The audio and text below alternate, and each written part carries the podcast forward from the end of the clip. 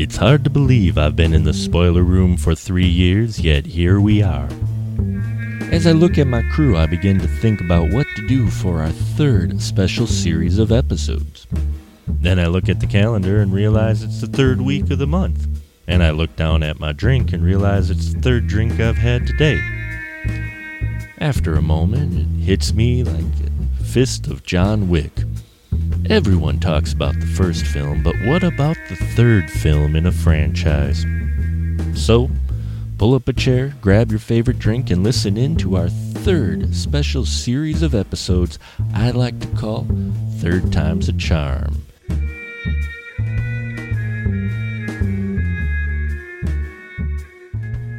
And welcome to an episode of the Spoiler Room. It is another third time's a charm episode. It's the third week of the month, and today I've got a crew with me to help talk about Critters 3.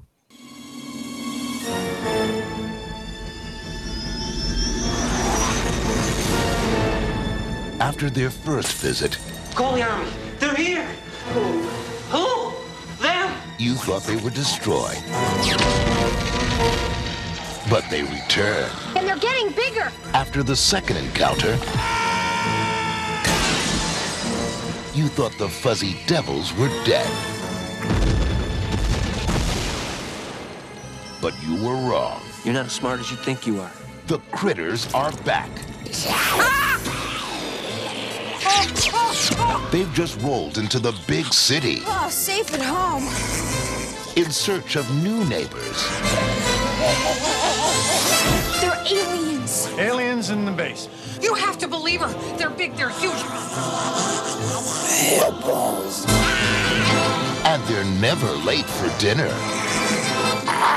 You don't have a gun up here or anything like that. How about a meat cleaver? What is eating him?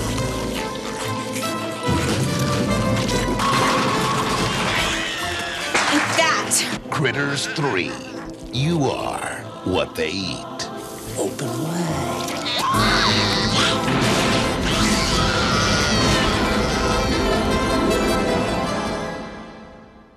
Now, Critters 3, yes, uh, the third installment in the franchise, which pretty much uh, goes as our critters end up showing up now in a town in, in a uh, building in LA and are terrorizing these uh, inhabitants of said uh, apartment complex. And we see how uh, our buddy Charlie shows up and helps the tenants fight the crits who have found their way into a major urban city. I, that's that's pretty much it. Uh, and, oh, and Leonardo DiCaprio's in it. So, so tonight in the room with me to talk about this interesting film, we have Dawn. Hello, Dawn. Hello. Ready to get your crit on? And I'm not talking about your critical Always. role either. Crit but- happen. crit happens. It yes. happens. and uh, next to Dawn is the BFD himself, Mr. Glenn Bittner. Hello, Glenn. Hello. And how are you this evening? Uh, is that a trick question? it is a trick question. I plead. I plead the fourth. you plead the fourth, okay, and not quite enough for the fifth. That's okay. No. And so tonight, yes, Critters 3, third in the franchise. Let's just go down and get people's initial thoughts with Critters 3. Glenn, 1991, Critters 3. How do you, uh, what are your initial feelings with this film? Uh,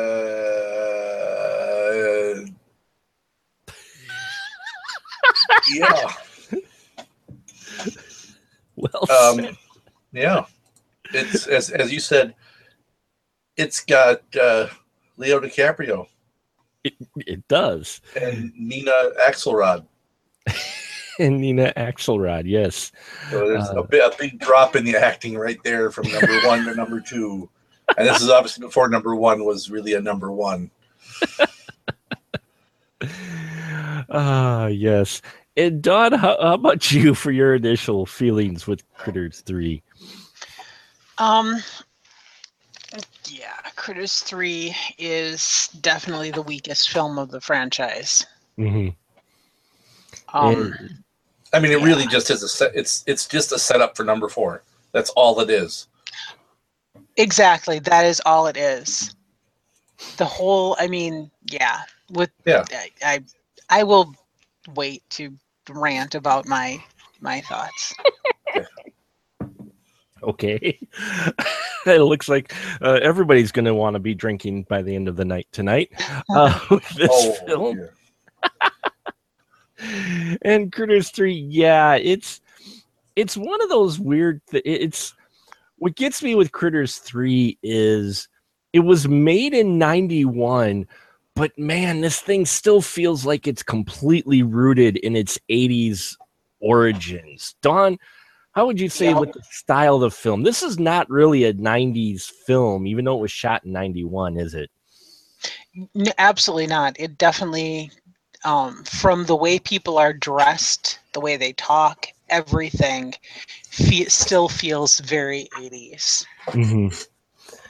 Yeah, so I'm not sure. Uh, Glenn, do you think that was on purpose that they did that? Uh, so it would fit in with the other two films? Because uh, the other two films, uh, this took a while to make, considering uh, I think what the f- second one was 88. So Do I think three- they consciously made the decision to make it seem like the 80s? Mhm. I think the only conscious decision they made they made of this film was we're going to make a film. That's where the conscious thinking stopped.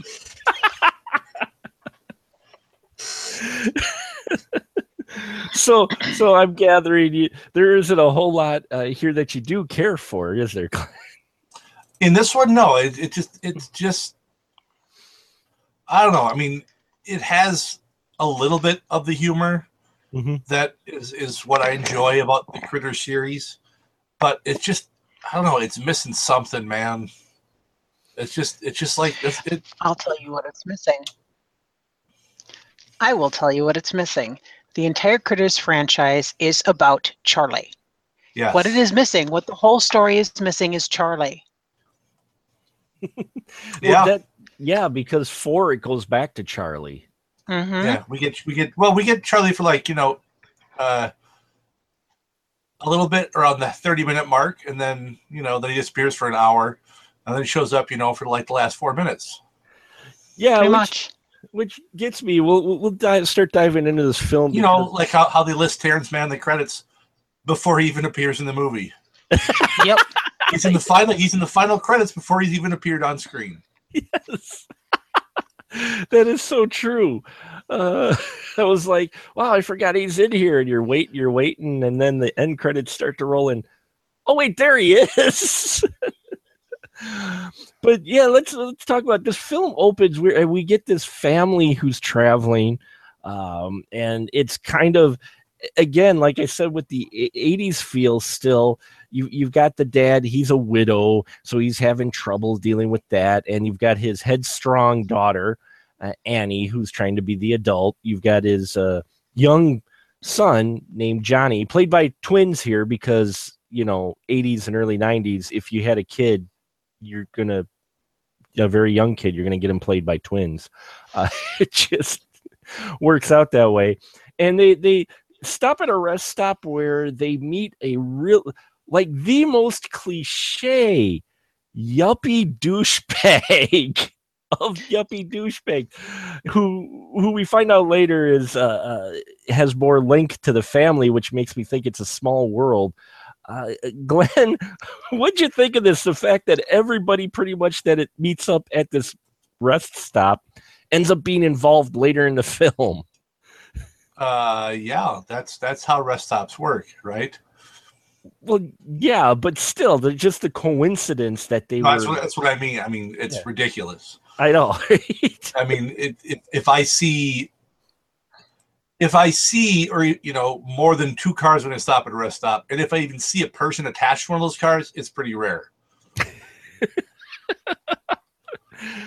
And Dawn, how about you? Did you think it's odd that here we get well because we get the introduction of Leonardo DiCaprio's character Josh, who of course uh, kind of gets friendly with Aimee, uh, Brooks's character Annie, and his dad is the douchebag. But all these people Uh, we uh, meet, let me let me add Vincent Price looking douchebag. yes, Vincent Price looking douche, though he had more of the uh, Eddie Munster douchebag thing going on, I think. Uh, but yeah, either one. And and everybody here pretty much meets up later. I mean, come on, really? That that I thought first was the odd in the writing in this. Uh, how'd you how'd you feel about this? Where the kids are playing frisbee and they get to meet Charlie.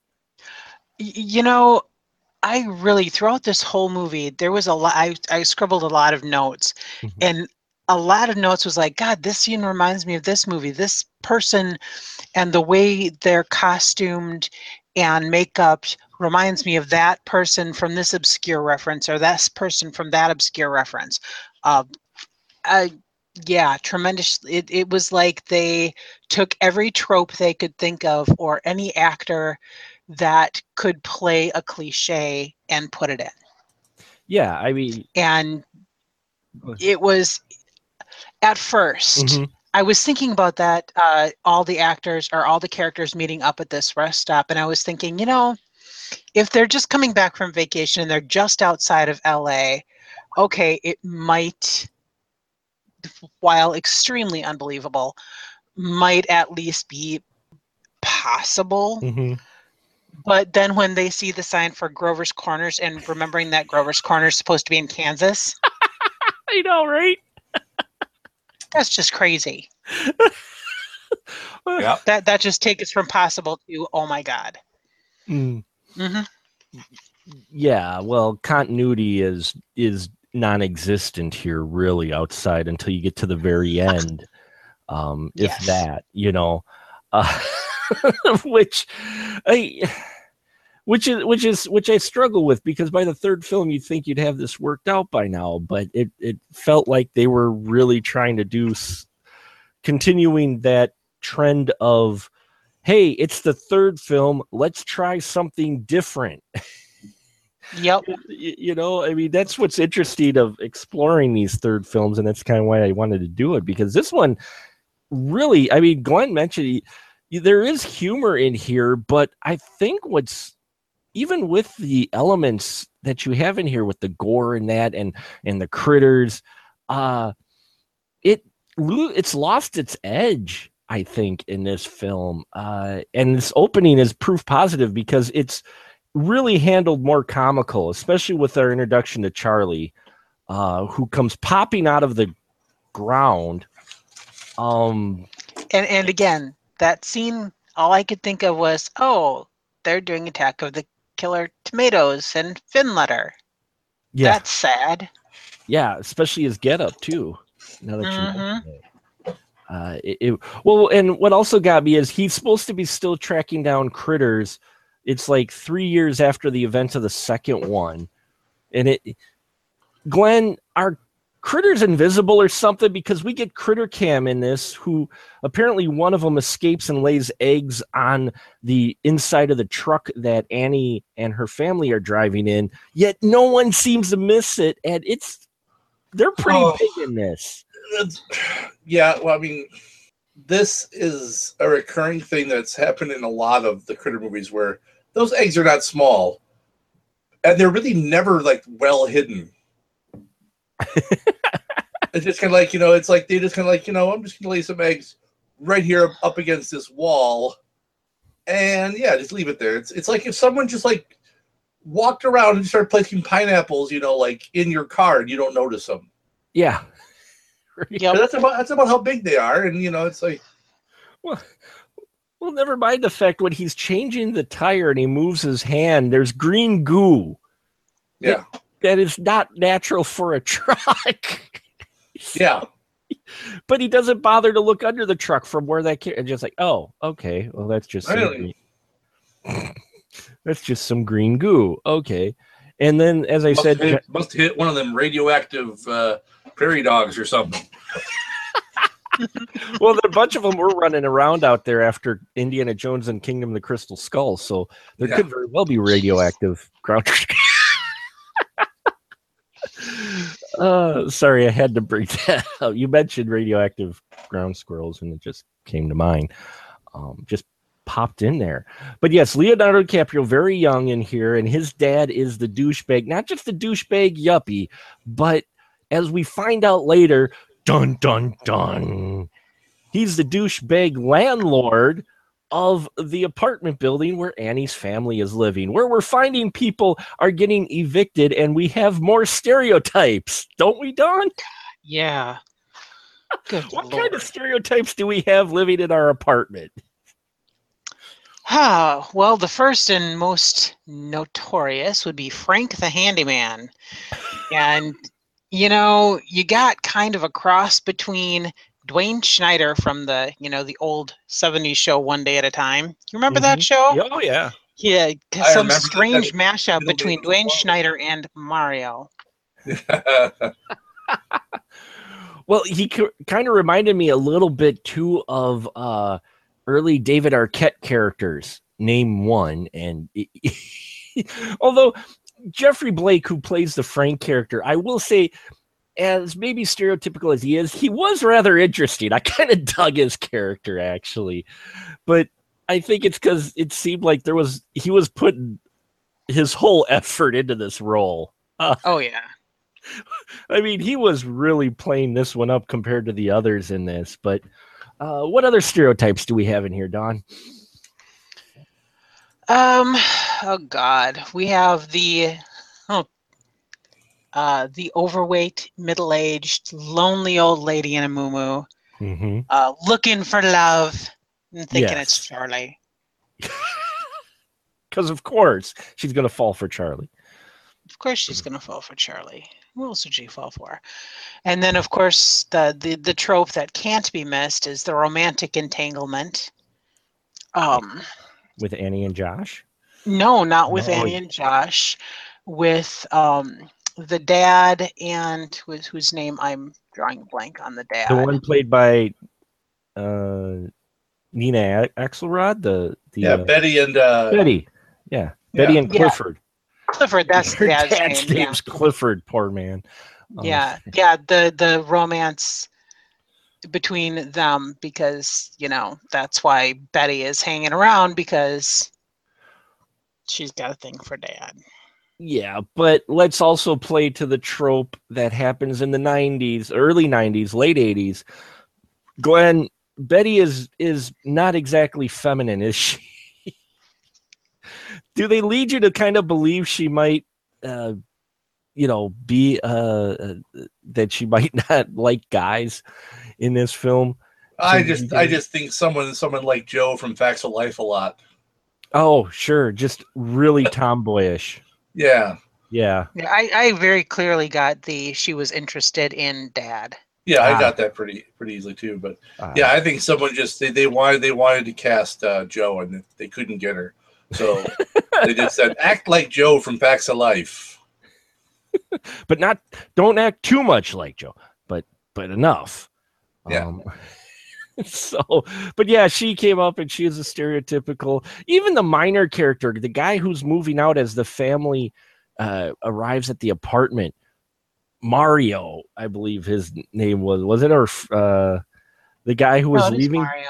yeah who who was the uh, jewish gentleman uh you know i mean there is so many oh and we can't forget the uh my favorite characters though uh mr and mrs menges frances bay playing mrs frank uh, menges and bill zuckert uh what'd you think about the old couple glenn did you did you like them out of this cast of characters Um, it did give one of the funniest moments when she comes out of the kitchen and she's like, "How about a meat cleaver?"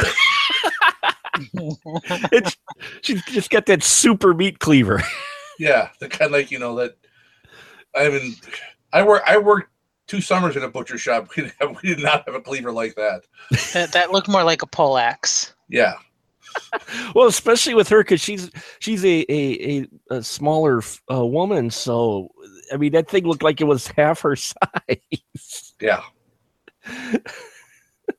but we do use her husband to help you uh, in case you missed the first two movies.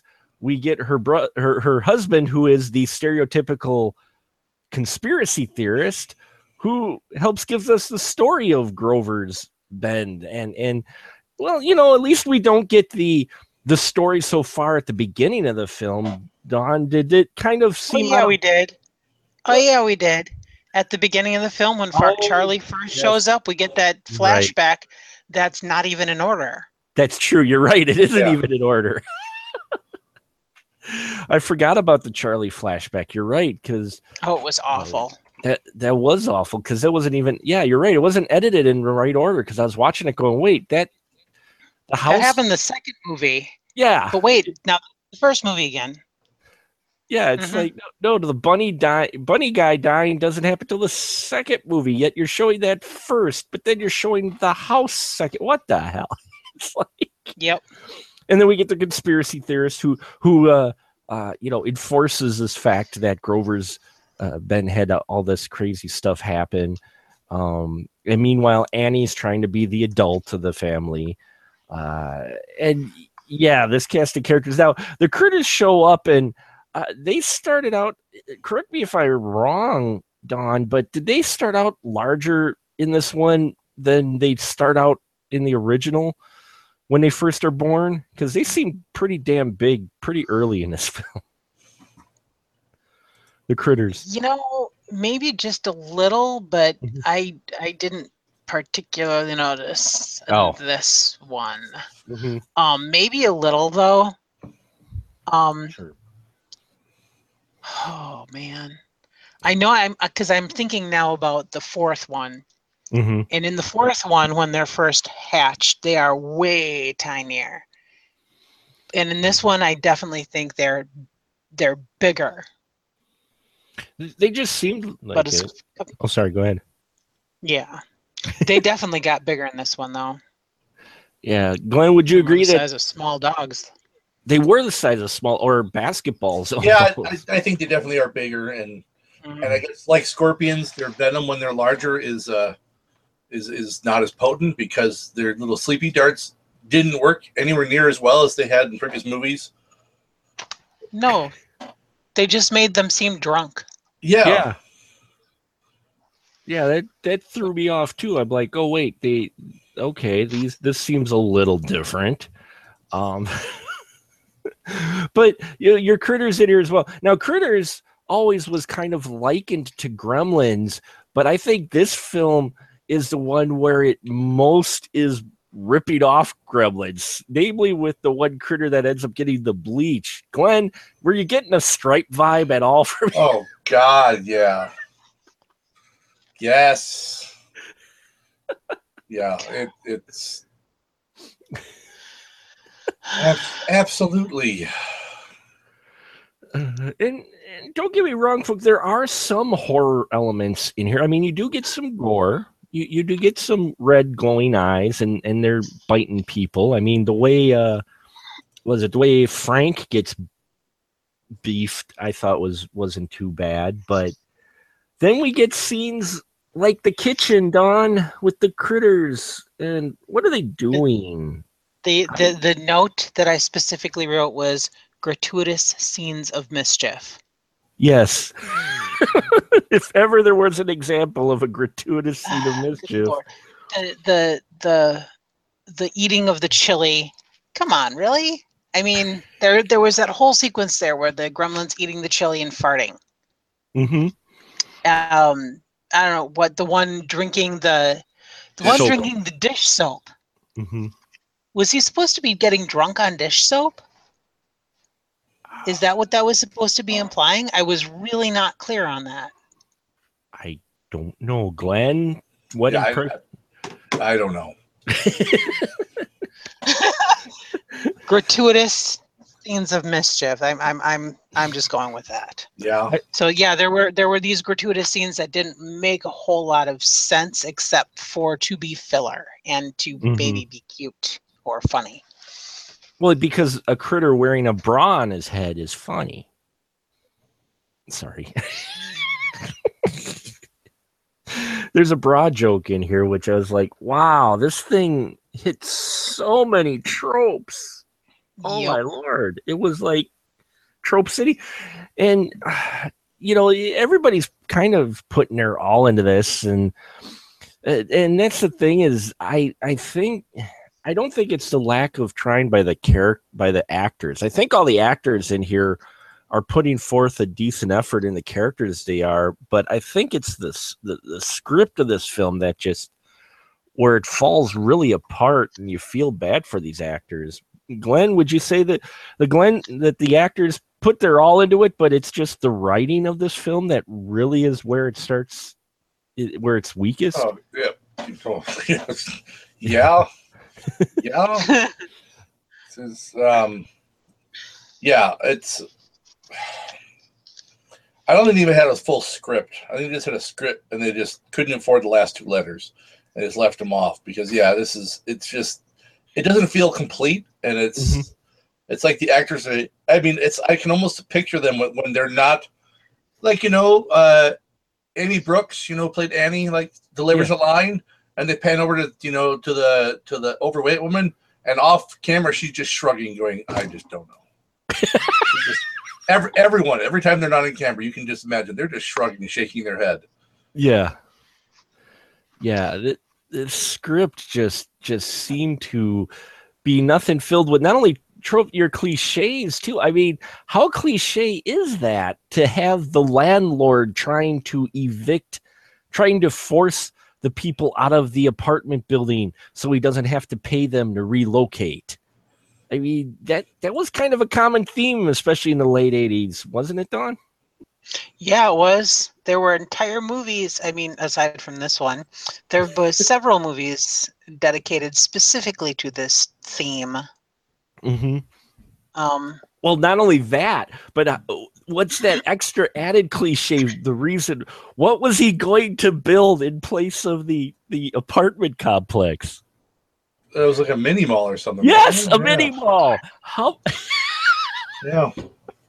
if if there was any enemy that carried over from the 80s and the early 90s, it was it was development of mini malls and yuppie guys, uh, slumlords, and this had it all. It was like your top top biggest cliches of the time all thrown into this film. But yet the story is just so thin, like you said, Glenn. It really felt more like an outline. Like, okay, we're gonna have a scene here uh, with them doing something, and then okay, they say some lines. She's gonna have drama because her dad is dealing with her mom passing away, which they never even established right away what his job was. Did did I miss that? We don't really No. even find out. I mean, he's got a uniform. He's saying he's going on the road, but yeah, it, was I off? Did they not really establish at all what his job was for most of the film?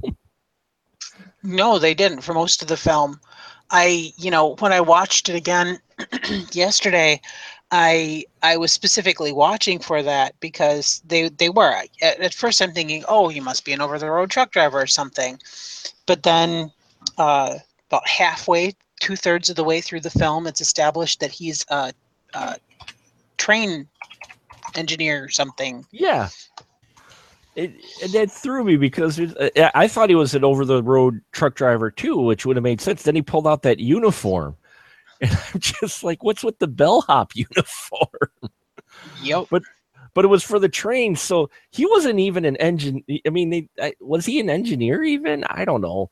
Uh, but Oh, I don't know. They didn't. They didn't get the quite that far into the details. Well, no, but I mean, they were still playing with that cliche of the single parent of you know leaving the teenager to be the adult of the family, um, which is a bit of a tired cliche by this point in '91. the whole uh, single parent storyline, but it would still be prominent for quite some time. But um, yeah, and the special effects, though, I thought I liked the the critters. I thought the practical effects on the critters were decent. Glenn, how'd you feel about the effects in here overall, especially with the uh, puppeteering of the critters? Fine. I mean, the critters themselves. I think you'd have to try to to fuck that up. I got one word for you. Hmm. Tribbles. Oh, yeah, Yeah. they're tribbles. Didn't tribbles. they With, remind you of Tribbles? with teeth, with big, huge gaping. Yeah, a little bit. Well, it's it's Tribbles and Fizzgig had some kids. Yeah, exactly. yes. Like I said, I, every I was seeing so many things taken from different movies in this, and I I, I couldn't make it stop. It, it's just hard not to, especially if you watched enough of the horror films or just films in general from that time period. You're looking at this, going, "Wow, this this just feels like a whole bunch of other films." Uh, you know, and why can can someone ask answer me how exactly did the things start on fire? I, I, um, that was from the the building. You mean? Yeah, the bill. I know the the critter got hot, but why was he hot? Because they stuffed a he they threw a flare in his mouth. Oh, that was the flare critter. Okay, that's right. Yeah. All right. Yeah. And then he fell down the laundry chute and yeah, started the laundry on fire. And then they have the slowest burning building in history. Um, pretty much. Because I, I, I, I love that too. Is like so. Wait a minute, you have a, an apartment building, and people just throw their laundry down a chute. I, well, I, for the handyman to, to yeah, handyman does their laundry. Then, okay. I, well, I don't know. Maybe at first I thought maybe each room had its own chute. You know, and, and then it would land in their particular basket, but that just landed on top of a table, and she didn't like go down there to claim it. So how the heck would you even know uh, what lawn? You know, whose laundry is what? Yeah, exactly. See, and folks, if you don't get the point, you you got a movie like this, we shouldn't be wondering about the laundry, but this film that pops into your head because your brain doesn't have anything else to really think on in this. You know, um, and you know Leo in here. It, it, the shtick for a while, I, I know the big thing for a while was the fact that Leo is in this film for about you know a short amount of time. Uh, though I, I like Leonardo DiCaprio even when he was younger, but um, he he his character was even a bit cliche though. Uh, yeah, but also remember, I mean, this was like his first movie role. That's yeah. Uh, was this this was before Gilbert yeah. Grape? Oh, yeah. was okay. I, I kept thinking it was after Gilbert Grape. No, this was like two or three years before Gilbert Grape. Oh, yeah. Okay. All he had done, I mean, he yeah, had this... he had he'd been on like uh Roseanne. Oh, that's great. Yeah, he was on TV shows. That's why. Okay, that's right. And after this, he'd go on to be uh, in Poison Ivy. Uh, so, and, and, then yeah, what what Ian Gilbert Grape would have been two years later. So, uh, which was a big jump. Uh, but I guess it shows you folks why I like horror films because even your biggest named stars seem to have gotten their uh, start in B horror films, and I think Critters Three could definitely be considered a a B horror film. Uh, if we're being generous, if, if, we're being generous, the first two, yeah, this one just. I, it's almost like when they wrote this, they didn't get the first two films, um, and uh, I don't know uh, what Dawn.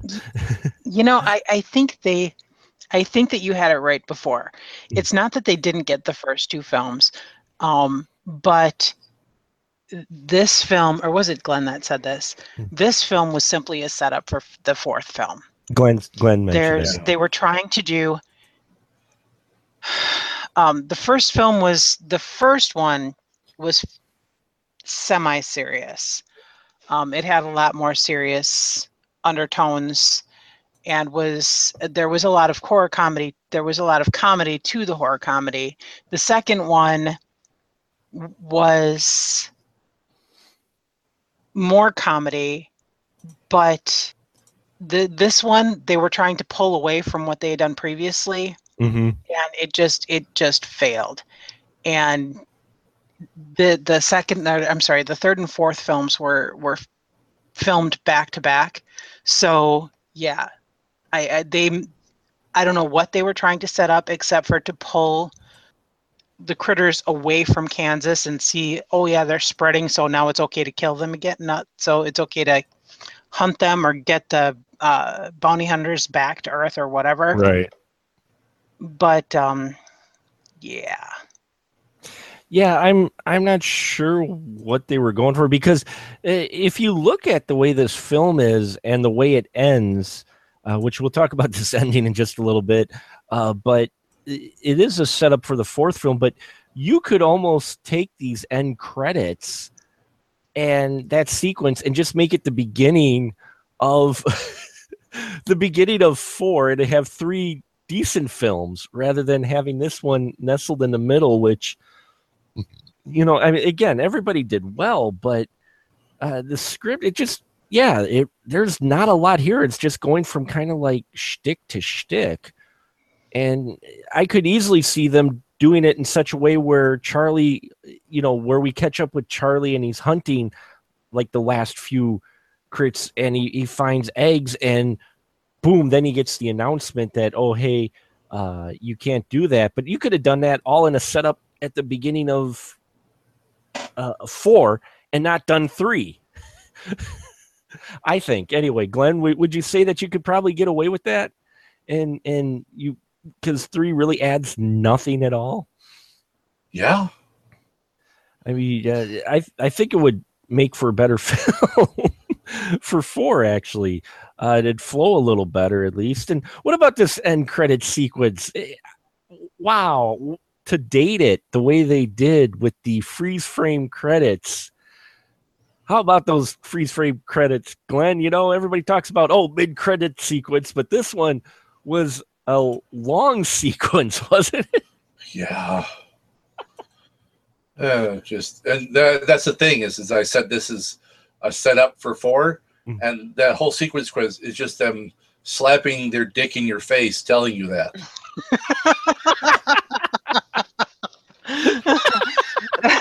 You just wasted an hour and a half of your time. That Here's the real point of this film.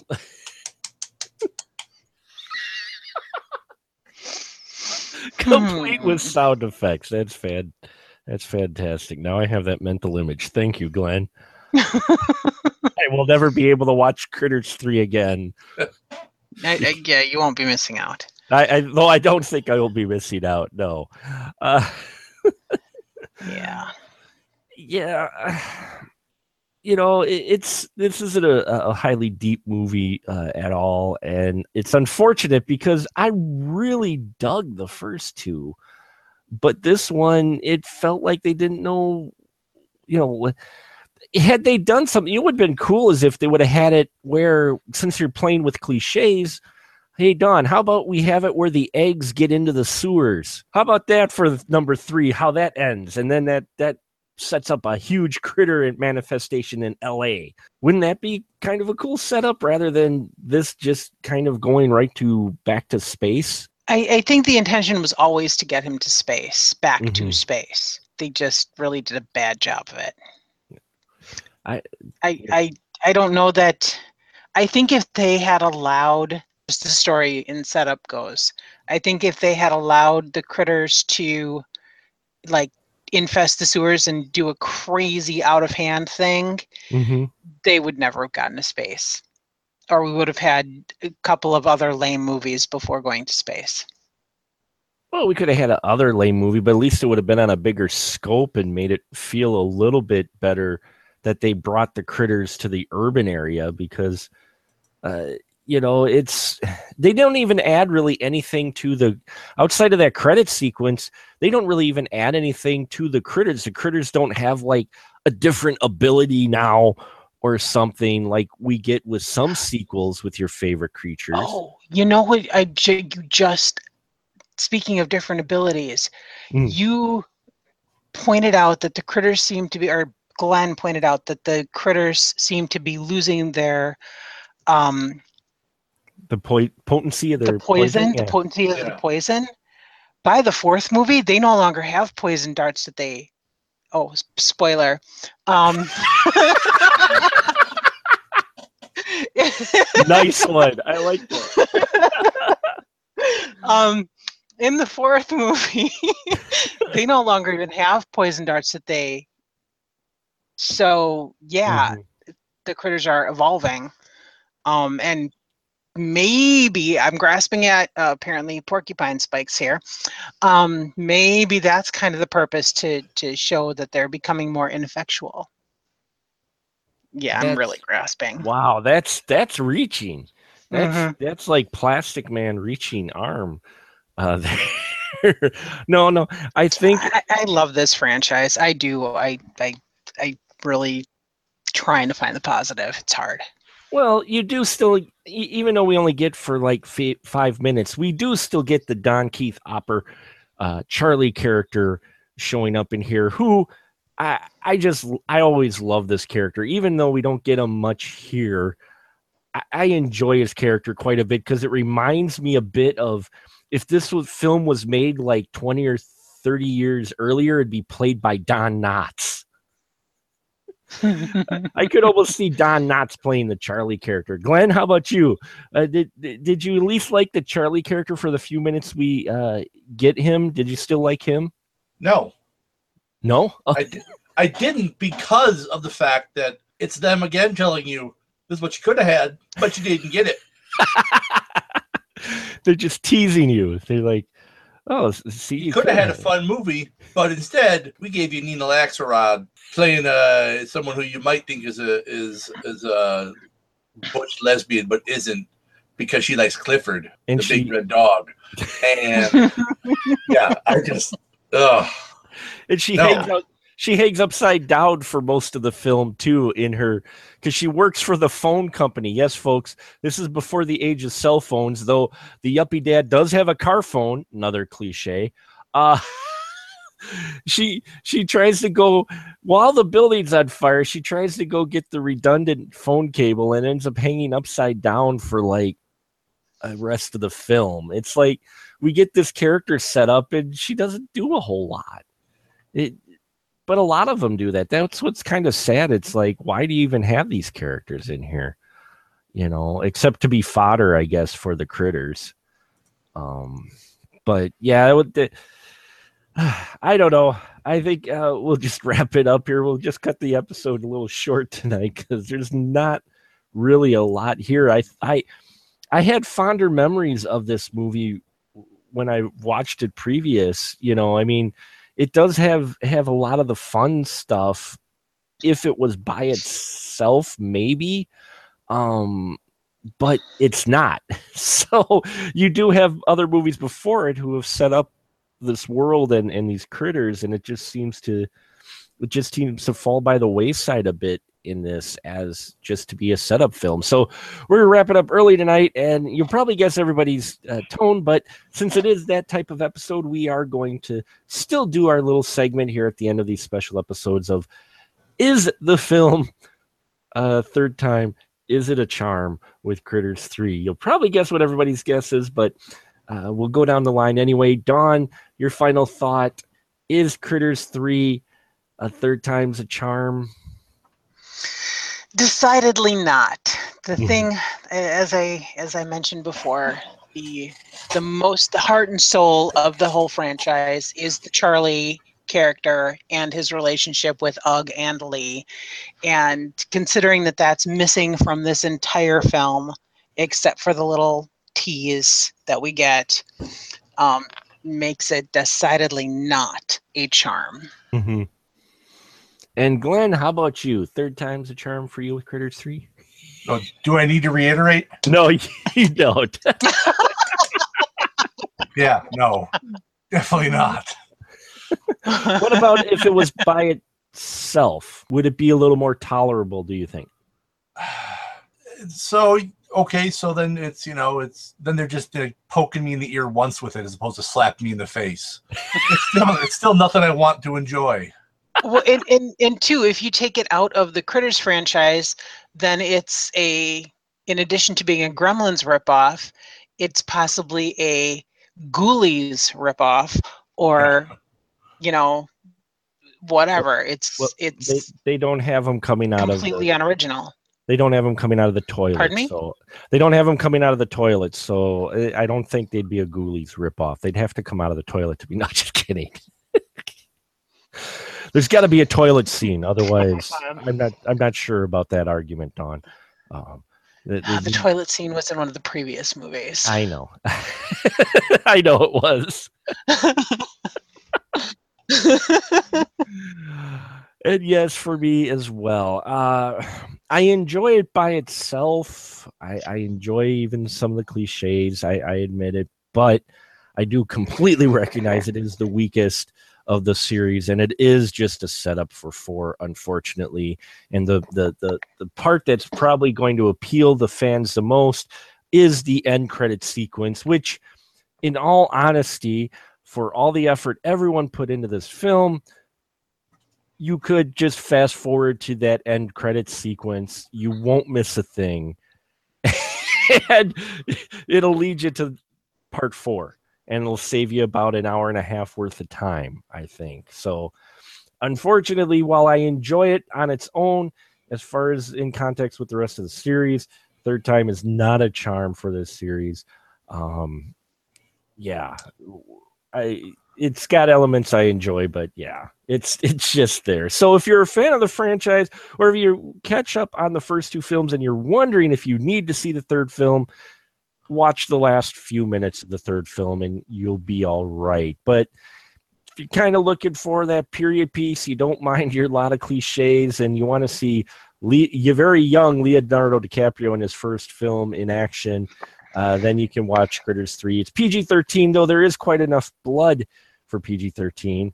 Um, more blood than you see now in a PG 13 film, which is kind of uh, interesting, but and that's a whole nother topic altogether. So, hope you enjoyed this. Uh, did not expect this uh, movie to go the way it did, but it did. And so we are going to wrap it up tonight. I'm going to have these fine folks tell you where they can find you at when uh, find them at when they're not here. So go ahead, Dawn. Where can they find you at when you're not here? You can find me in the audience.net. And Glenn, how about you? Where can they find you at? You can find me at the B Movie Bunker on YouTube with Guy in a Bunker Productions, also on Facebook. You can follow me at uh, guyinabunker.com or check out my gaming podcast that I do with the wonderful Brad Ludwig on gncast.com, the adventure party. Or just follow me on Twitter at Guy in a Bunker. Awesome. And find links for all their stuff at specialmarkproductions.com for uh, all your stuff that I work on. If you're curious at all, you can go there. You can find uh, links to the Final Cut movie reviews. You can also uh, find the archive of the Spoiler Room podcast, where you can find back episodes of our Third Time's a Charm special, our other specials, and all our episodes right there on specialmarkproductions.com. But please also subscribe to us on iTunes, like us, comment. Uh, we'd love to hear your thoughts, any ideas you'd like to have for us to talk about on the show. Be very interested in that as well. So we appreciate you listening tonight. Thank you so much, folks. And now uh, say goodnight, everyone. Good night, everyone. Good night. Okay, now we're going to freeze. And now we're going to go. Okay. oh, no, we're not.